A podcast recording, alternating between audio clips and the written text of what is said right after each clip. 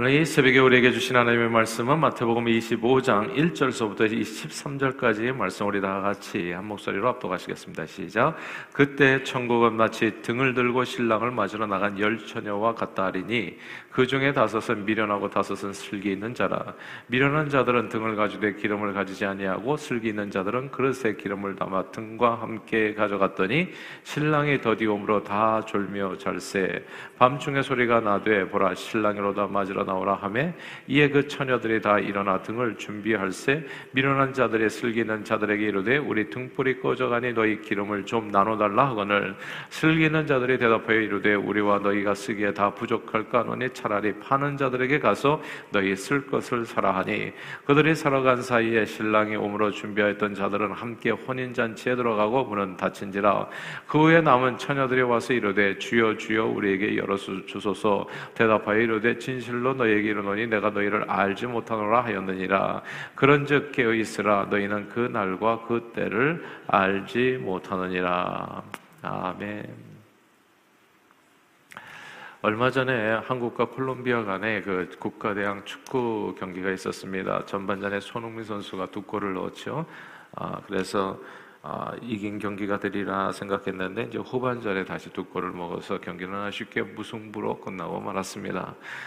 그러나 현재 세계 최고의 리그라고 불리는 프리, 영국 프리미어 리그에서 뛰는 이 손흥민 선수는 경기장에서 자신의 실력을 이제 유감없이 발휘를 했습니다. 22명의 선수 중에서 단연 돋보이는 선수가 아니었을까 생각합니다. 이제 경기가 끝나고 나면 경기 결과가 좋지 않을 때 이제 사람들은 아쉬움을 좀 토로하게 되죠. 아, 이길 수 있었는데 뭐 이렇게 이제 아쉬움을 토로하게 되는데 특별히 이제 패한 경기 때에는 아쉬움 정도가 아니라 경기력이 좋지 않았던 선수들에 대해서 이제 뭐 이런저런 얘기 비난하는 일도 생기게 됩니다. 그러나 이 보는 관중들의 눈에는 별로 이제 시원하게 보이지 않는 그런 선수라고 할지라도 이 국가대표 선수로 뽑히고 경기에서 그것 도 국가대표 선수가 이제 23명인가요? 그 중에서 경기장에서 뛰는 선수는 이제 11명밖에 안 되는 거죠. 이제 11명이 주전으로 뛰기에는 진짜 낙타가 바늘길을 통과하는 것처럼 엄청 어려운 과정을 이렇게 거치게 되어집니다. 그건 아무나 국가대표 되는 것은 사실 아니죠. 2015년 기준이에요, 이것도. 2015년 기준으로 축구협회에 등록된 모든 초등학교 학생들, 초등학교 축구 선수들이죠. 아, 그 축구 선수들의 숫자는 이제 8,500명 정도 됩니다. 근데 뭐 일본 같은 데는 훨씬 더 스쿨 선수들이 많고요. 근데 이제 한국은 그래도 그렇게 많은 숫자는 아니에요. 8,500명인데 그 선수들이 모두 국가대표가 되는 푸른 꿈을 안고 이제 축구를 시작하게 되어집니다. 근데 고등학교를 졸업할 때쯤 되면 여러 가지 이유로 뭐 부상을 당했거나 또 이렇게 재능이 없다는 것을 발견했거나 또 이렇게 실력이었거나 뭐 이런저런 이유로 인해서 축구를 이제 태반 이상이 이제 그만두게 되고 아, 고작 한 2,600명 정도만 이제 대학 축구로 이제 들어가게 된다는 겁니다. 내가 아무리 잘해도 이게 또 운도 따라줘야 되는 것이 그 경기에 나가서 이겨야 돼. 이기는 팀의 선수가 돼야지 눈에도 띄게 되고 이제 이렇게 되는데 뭐 예선 탈락하는 팀에서 아무리 잘해봐야 이제 눈에 안 띄는 겁니다. 왜냐하면 경기를 많이 해야지 사람들이 눈에도 띄고 띄게 되고 이제 픽업도 되어지는 건데 그러니까 어느 팀에서 뛰느냐도 되게 중요하죠. 어느 고등학교 선수인가 아, 이제 이런 내용들이 그 전에도 치열한 이제 어떤 경쟁 속에서 이제 대학 축구로 이제 나아가는 거예요. 8,500명 그러니까 중에서 2,600명이니까 뭐 4분의 1 정도 되는 건가요? 그런데 그 2,600명 대학 선수들 중에서 한국 프로축구 일부 리그에 들어갈 수 있는 사람, 살아남는 선수들은 아, 이또 예, 242명 드래프트에서 이제 예, 이제 축구로 이제 프로축구로 들어가시는 그러니까 100명 중에서 한 명밖에 안 되는 거예요. 네. 이렇게 초등학교 축구 선수가 그래서 한국 프로 축구 일부 리그까지 들어갈 확률은 계산해 보면 이제 1%도 안 되는 겁니다. 그러니까 정말 축구를 시작한 아이들 100명 중에서 한 명도 안 되는 거예요. 그리고 100명 중 한 명의 안에 들어가서 프로 축구 선수가 된다고 할지라도 단 23명의 국가대표가 선수가 되는 것은 또 다른 어려운 관문이라는 거죠. 전체 K리그에서 뛰는 선수들이 뭐 770명이라고 하는데 이제 거기에서 단 1% 정도만 국가대표 선수가 될 수 있다는 거. 1%도 안 되죠.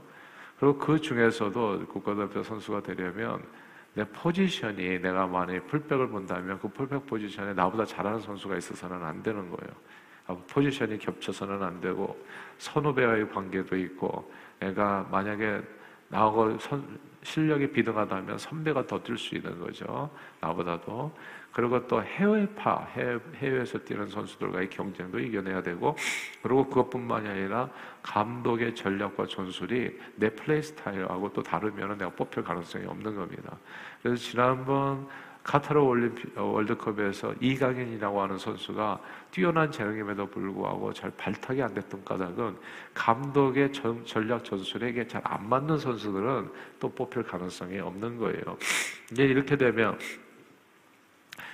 초등학교 어, 저기 축구 선수가 국가대표가 될 수 있는 확률은 정말 고작 0.0072%라고 하더라고요. 그러니까 1만 명의 선수 가운데 뛰는 선수 가운데 한 명이 될까 말까.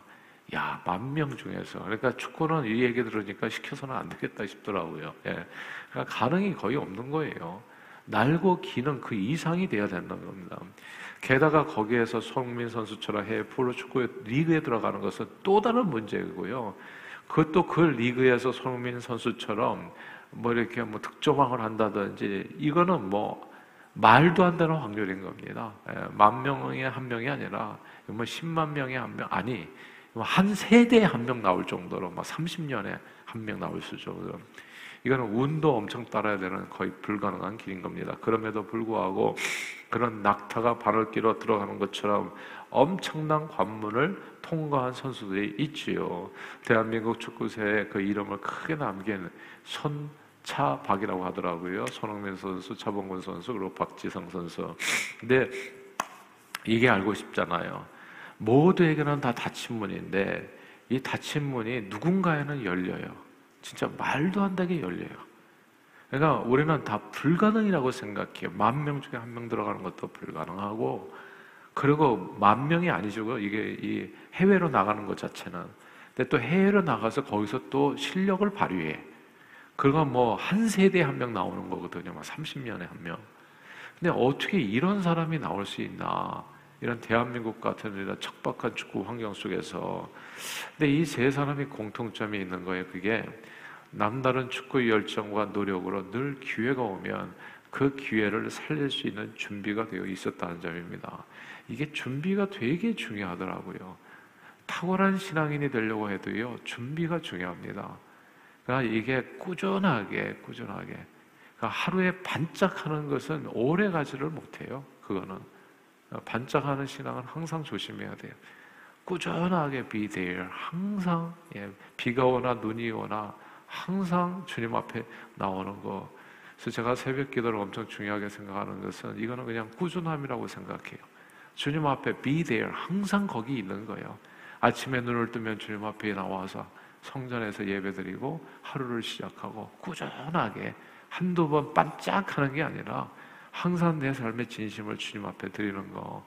이 꾸준함이 실력을 만드는 거더라고요, 결국은. 그러니까 어렸을 때 이 박지성 선수 아실 거예요. 그냥 평발이었잖아요. 예. 그리고 체구도 엄청 작았고. 그래서 남들 다 이 선수는 대상하지 못할 거라고. 뭐 어렸을 때 158cm밖에 안 되니까 뭐 눈에 띄지도 않아요. 근데 항상 적어놓고 그를 예, 그냥 남들 다 자는 밤에 줄볼 연습하고 트래핑 연습하고 아무도 알아주지 않는데 그냥 혼자서의 그 노력이 눈물겨운 노력이 꾸준한 노력이 한두 번으로 끝내지 않고 그런 남들보다 두 배 이상의 노력을 그리고 항상 노트에다 적었다고 하더라고요 내 단점을 내가 아직 부족한 부분이 무엇인지 그걸 기록해 놓고 남이 알아주든 못 알아주든 그 길을 계속 걸어갔던 겁니다. 박지성 선수예요. 차범근 선수의 노력은 뭐 말할 것도 없죠. 우리 그 경신 중 고등학교 나왔는데 예전에 우리 그 집사님이 같이 고등학교 때 축구를 했다는데 완전 군계 이력이었다고 하더라고요. 뭐가 다르냐 하면은 남들 다 이제 연습이 끝나는데 혼자서 또 헤딩 연습을 천 번씩 한다는 거예요. 예. 그러니까 혼자서 또 남아가지고 그러니까 이 준비된 사람이 쓰임 받는 것이지 그냥 저절로 되는 것은 하나도 없는 겁니다. 손흥민이라는 선수는 또 말할 것도 없죠. 예, 학교도 안 보내고 부모가 그냥 7년 동안 드리블 연습, 기본기 연습에 그냥 입에서 단내가 나도록 그 모든 훈련 과정이 기회가 없을 왔을 때 기회를 잡게 하는 것이지 그냥 그냥 저절로 하루 아침에 며칠 갔다 바짝 했다고 해서 그런 기회를 잡을 수 있는 것은 아니라는 거. 박지선 선수는 대단하지 않았습니까? 그렇게 노력하는 선수를 누가 알아봐요? 누군가는 알아보는 사람이 있거든요. 그래서 히딩크 손잡고 아이트오벤 가고 그다음에 아, 또 이렇게 메뉴라고 하는 세계적인 아, 구단에서 그렇게 이름을 날릴 수 있는 기회가 주어지지 않았습니까? 이런 말이 있어요. 하늘은 스스로 돕는 자를 돕는다. 하늘은 언제나 모두에게 아주 공평하게 기회를 주십니다. 사람들은 나는 그런 기회를 얻지 못했다. 나는 운수저다, 금수저다. 뭐 그런 얘기 많이 하는데 그게 아니에요. 그건 세상에서 하는 얘기고 하나님의 나라에서 보면 하나님은 모두에게 공평한 기회를 주세요. 모두에게.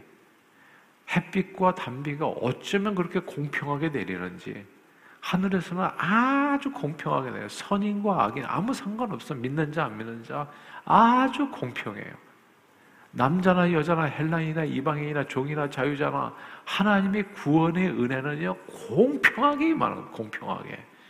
근데 그 주님께서 주시는 그 놀라운 은혜를 그래서 내 그 기회를 자기 것으로 만드는 것은 언제나 준비된 사람이 불평하는 사람이 아니라 항상 신세 한탄하고 나는 이래서 저래서 이런 사람은 아무것도 못 얻어요. 그냥 초등학교에서 다 끝나버려요. 중학교 가기도 전에. 근데 누가 살아남냐 하면 끝까지 꾸준하게 그냥 그 길을 가는 사람이에요. 계속해서. 저는 이게 가장 인생을 사는데 중요한 태도라고 생각해요. 반짝하는 그래서 제가 어렸을 때 애들 절대 성적 한번 잘 받았다고 칭찬하지 말라고 너무 머리 좋다고 제발 얘기하지 말라고 그거 다 가짜니까. 예. 꾸준함을 항상 칭찬해줘라. 노력을 칭찬해줘라. 여러분 앞으로 손주들 나오시면은 갖게 되신 뭐 가지고 계시는 계시는 분 계시지만은 항상 이런 얘기를 잊지를 마세요. 그게 반짝하는 걸 칭찬해주면 진짜 아예 망쳐요 그냥 그걸로. 한 번에 그냥 꾸준한 게 최고로 좋아요. 꾸준한 게 지금 못해도 괜찮아요. 성장 나빠도 괜찮아요. 그러나 평발이고 진짜 최고가 작고 눈에 띄지 않아도 괜찮아요. 근데 꾸준한 거는 이거는 진짜 성공의 비결이에요. 그게 네, 항상 꾸준하게 바로 그 자리에 있어서 항상 제가 늘 드리는 얘기지만 우리 교회에서 원로 장로님 딱 두 분밖에 없어요. 그 두 분이 원로 장로가 될 수 있었던 까닭은 하나의 그냥 꾸준함이에요. 뭐 남보다도 뛰어난 능력과 뭐 이런 내용이 아니에요. 두 분도 얘기하시는 것처럼 항상 그 자리에 항상 예, 주님 앞에 꾸준히 변함없이 야 이게 이게 그걸 충성됨이라고 얘기하죠. 맡은 자에게 구할 것은 충성이라고. 충성하면 돼. 충성하면 쭉 목숨을 내놓고 충성하면 제가 그래서 이렇게 기도하시는 분들이 항상 은혜 받는다는 얘기를 하는 이유가 있어요. 그냥 바로 그 자리에 와가지고 계속 그 자리를 지키고 그냥 삶을 드리고 왔다 갔다 하지 말고 그러면 하나님께서 반드시 복을 주십니다. 그 준비된 자에게, 있는 자에게. 오늘 본문 10절의 말씀에 10절 한번 같이 읽어볼까요? 25장 10절 말씀 시작. 그들이 살아간 사이에 신랑이 오므로 준비하였던 자들은 함께 혼인잔치에 들어가고 물은 다친지라. 여기서 신앙생활도 똑같잖아요. 준비하였던 자들. 누가 혼인잔치에 들어가요? 누가 천국에 들어가요? 준비하였던 자들은. 그리고 문은 닫히게 됩니다. 오늘 본문에서 예수님은 천국은 마치 등을 들고 신랑을 맞으러 나간 열 처녀와 같다고 했어요. 슬기로운 다섯 처녀는 준비된 사람을 얘기하는 겁니다. 준비된 사람, 언제 기회가 올지 모르지만 준비된 사람, 예. 아주 공평한 기회를 가져요. 신랑이 공평하게 오거든요. 모든 사람에게. 신랑은 여기서 기회라고 볼 수도 있습니다. 축복의 기회. 예. 저는 그냥 저는 이거라고 생각해요. 내가 항상 준비된 사람, 안 된다고 포기하는 게 아니라 성전 건축도 제가 딴 게 아닙니다. 저는 누가 자꾸 얘기하는데 반짝 이런 거 되게 싫어해요, 저는. 네, 그냥. 왜냐하면 그건 누군가를 속이는 것 같아요. 제가 기도, 이 95년부터 기도했잖아요. 제가 지금 이 기도를 그러니까 28년 동안 기도한 거거든요. 누구는 반짝하는 줄 알아요. 반짝이 되는 게 아니에요, 그게. 그냥 꾸준하게 주님 앞에 하나님 오에이커 그냥 이 땅을 주시고 그리고 이게 1, 2, 3대가 함께 할 수 있는 그런 교회 공을 허락해 주십시오. 그 28년을 기도했다니까. 그러니까 이런 게 하루아침에 되는 게 아니에요. 이게 하루아침에 되는 사람이 꼭 무너지더라고요. 그러면은 이게 그 받침이 없는, 기도의 받침이 없으면은 하나님의 일하는 일도 안 이루어져. 그건 욕심이에요. 그냥 야망이에요. 개인적인. 예. 자기 생각일 뿐이에요. 갑자기 그냥 나 그냥 그 저기 트럼프 같은 건물 사고 싶다 이런 거예요. 근데 그게 꾸준하게 계속해서 진짜 새털 같은 많은 시간에 제가 하나님 앞에 한 기도가 있잖아요. 그 기도가 다 모여가지고 어느 순간에 이렇게 열매가 맺히는 것이지 갑자기 되는 것은 없는 거예요. 그걸 요행수를 바란다고 하죠, 사실은. 예. 그러니까 요행을 바라고서 인생을 살아서는 안 돼요. 그게 사행심이라고도 해, 도박하듯이. 항상 꾸준하게 주님 앞에 하나님께서는 반드시 기회를 주세요. 항상 주십니다. 근데 누가 그 기회를 잡냐 하면 준비된 사람이 잡는 거예요.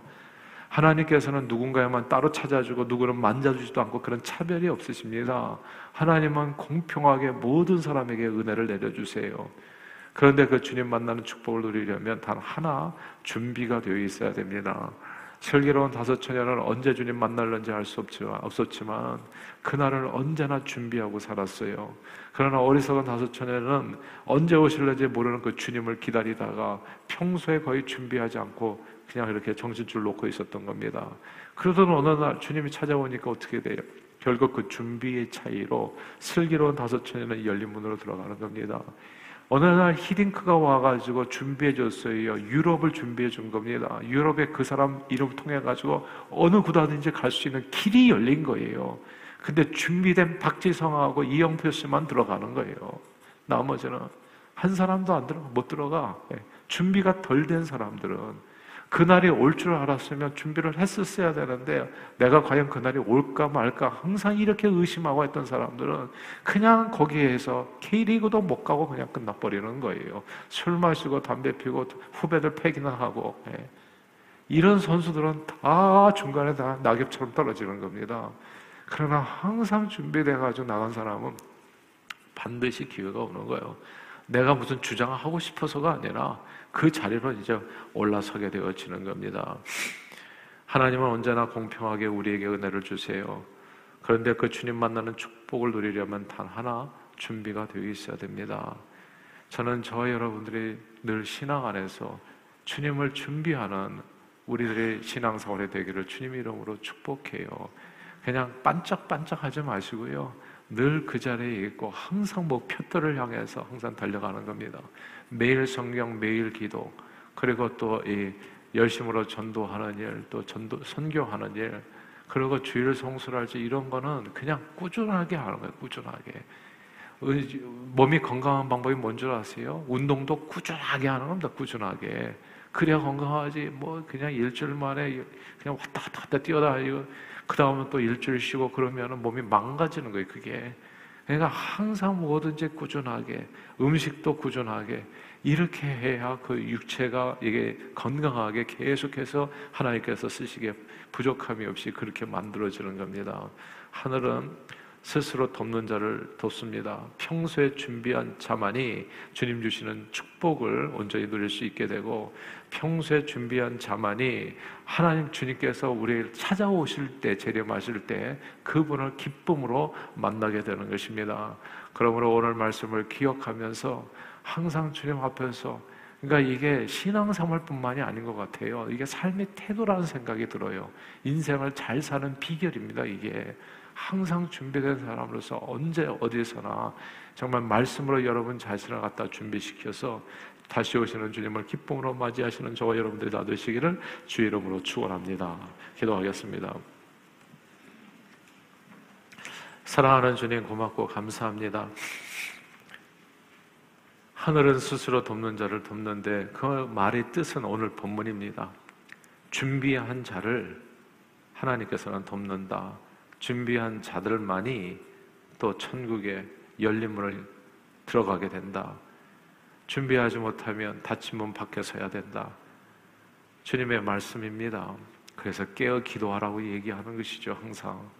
오늘 이 새벽도 깨어서 주님 앞에 나와 하루를 시작하게 해주심을 감사드리고, 변명하지 않고, 또 다른 말 하지 아니하고, 항상 꾸준하게 주님 앞에 나와, 기도로 하루를 시작하고, 또 기도로 하루를 마치고, 주님을 의지해서 주님 맞이하는 그 순간까지 신실하고 충성되게 주님 맡겨진 사명을 온전히 감당해 나가는 저희 모두가 되도록 우리 삶을 성령 충만으로 주장해 주옵소서 예수 그리스도 이름으로 기도합니다. 아멘.